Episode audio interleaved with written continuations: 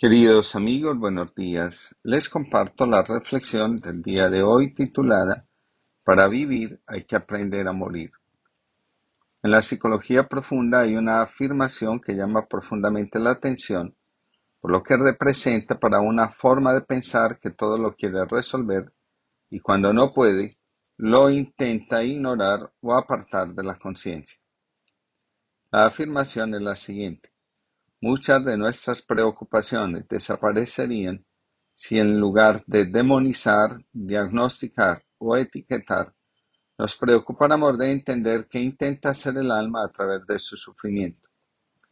En la película El prodigio me quedó bastante claro el asunto.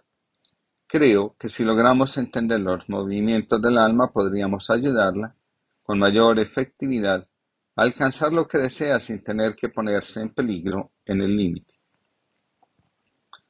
La película es la historia de una niña irlandesa, Anna O'Donnell, que dejó de comer y milagrosamente sigue viva. El sistema familiar donde crece esta niña está marcado profundamente por las creencias religiosas.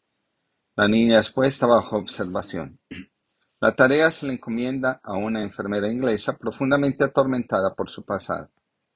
La enfermera, cuyo nombre es Lip, no ha podido elaborar el duelo de la pérdida de su bebé y la desaparición de su esposo. El destino une a estas dos mujeres para que ambas resuelvan lo que tienen pendiente y puedan tomar la vida de una manera diferente, libres de la presión de la culpa y del duelo. Muchas veces el destino nos pone en lugares y situaciones que a primera vista son incomprensibles, pero que son las que el alma necesita para poder salir del laberinto o de la oscuridad que se cierne sobre ella y le impide verse como es y ser. Escribe James Hillman. Encontrar la bellota afecta la forma en que nos vemos unos a otros y a nosotros mismos, permitiéndonos encontrar algo de belleza en lo que vemos y así amar lo que vemos. De esta forma, podemos llegar a un acuerdo con las rarezas del carácter humano y las afirmaciones de su llamado amar este llamado y vivir con su exigente amor sobre nosotros, nuestro propio matrimonio con Él hasta la muerte, si es lo que el destino permite. En la película, Anna, a través de su ayuno, que entre otras cosas no es real, intenta ocultar el sufrimiento que le produce la muerte de su hermano, con el que no solo tiene una relación incestuosa, sino que también llegó a enamorarse de él. La obsesión religiosa, la mayoría de las veces, oculta un profundo sentimiento de culpa y de vergüenza. Nada más adecuado para la vida del síntoma que una comunidad religiosa como la que muestra la película.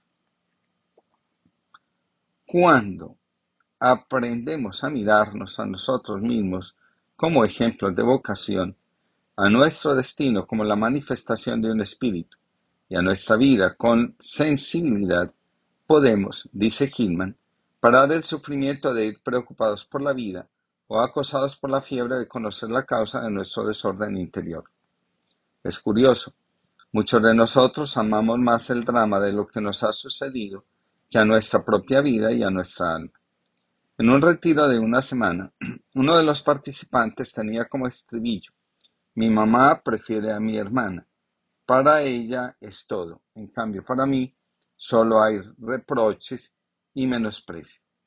El alma sufre enormemente ante semejante percepción. El afán de tener el amor y la atención de la madre tiene más peso en el alma que la propia felicidad y destino. Se ama con mayor lealtad la historia del niño que el presente del adulto. Otro sufre enormemente porque siente que a su alrededor la gente lo desvaloriza todo el tiempo. Así podría pasarme la vida enunciando diversas situaciones. Era joven me sentía fuerte. Aquella mañana de primavera salí de casa y grité. Yo estoy a disposición de quien quiera emplearme. Me lancé al camino empedrado. En aquel mismo momento pasaba el rey, erguido con su carroza, con la espada en la mano y seguido por mil guerreros. Te tomo yo a mi servicio, dijo el rey, y en compensación te daré parte de mi poder. Pero yo no sabía qué hacer con su poder, y lo dejé irse. Yo estoy a disposición de todos. ¿Quién me quiere? En la tarde soleada, un viejo pensativo me paró y dijo, Te tomo para mis negocios y te compensaré con rupias sonantes. y comenzó a pagarme con monedas de oro. Pero yo no sabía qué hacer con su dinero y me giré hacia otra parte. En la tarde llegué cerca de, cerca de una casucha. Se asomó una hermosa muchacha y me dijo, yo te tomo y te compensaré con mi sonrisa. Yo quedé pensativo, preguntándome cuánto dura una sonrisa. Mientras reflexionaba sobre solo en la hierba, al amanecer estaba lleno de rocío. Yo estoy a disposición, quien me quiere. El sol brillaba en la arena cuando vi a un niño que jugaba con tres conchas, sentado en la arena. Al verme levantó la cabeza y sonrió, como si me reconociera. Te tomo yo y a cambio no te daré nada. Acepté el contrato y comencé a jugar con él. A la gente que pasaba y preguntaba por mí le respondía, no puedo, estoy ocupado. Y desde aquel día me sentí un hombre libre, añadió el maestro. El poder, el dinero y la relación amorosa pueden arrebatarte la, la libertad. Solamente el contacto con tu alma puede devolvértela. Mientras Lip permanece en el dolor y mantiene como única preocupación evitar que la niña muera, llega un momento incluso en el que pretende meterle una sonda por la boca para alimentarla. Cuando estamos desesperados por ayudar a alguien, por evitarle la muerte, nuestra alma solo está mirando hacia sí misma, hacia su historia de dolor. Una madre que siente en lo más profundo de su alma que la vida de sus hijos son su purificación, mira más hacia su historia que hacia el destino de sus hijos. Aquel dolor que no se resuelve, ya suena cantaleta, nos ancla e impide ver y vivir de otra manera. Conocer nuestro mundo interior es cada vez más una tarea urgente. Lo que a simple vista parece loable o demoníaco Simplemente es el deseo del alma de encontrar una salida digna a un peso enorme. Cuando Lip se conecta con su alma, descubre la verdad de lo que está sucediendo. La vitalidad de Anna obedece a que su mamá, cada vez que le da un beso, le pasa comida por la boca, como un ave lo hace con sus polluelos. Entonces, Lip impide que la madre se acerque a Ana y la debilidad se apodera de ella. Padre y madre leales a su sistema de creencias religiosas, aceptan que la muerte sea el destino final de su hija. Lip se da cuenta que ella está para servir a la vida y se ingenia la manera, no muy ética por cierto, de salvar la vida de Anna. Jace Hillman señala, la belleza es en sí misma una cura para el malestar psicológico. Ese anhelo en el corazón humano por la belleza debe ser reconocido por el campo que reclama el corazón en la historia de cada ser humano. Anna desea liberar a su hermano, a quien ama profundamente, sin importar la relación incestuosa de la condena eterna. No está de sobra advertir que el juicio y la condena impiden ver la belleza de lo que el alma intenta hacer. Una vez que Lee se da cuenta de lo que sucede, lleva a Anna al Pozo Santo. Allí le habla de lo importante que es dejar que Ana muera para que nazca Nan, un nombre que Anna deseaba tener de este niño. Anna cierra los ojos, como expresión de la muerte, y después de un rato los vuelve a abrir, recibe alimento y es llevada a Australia, donde lleva una vida diferente y su relación con la comida ya es una relación sana.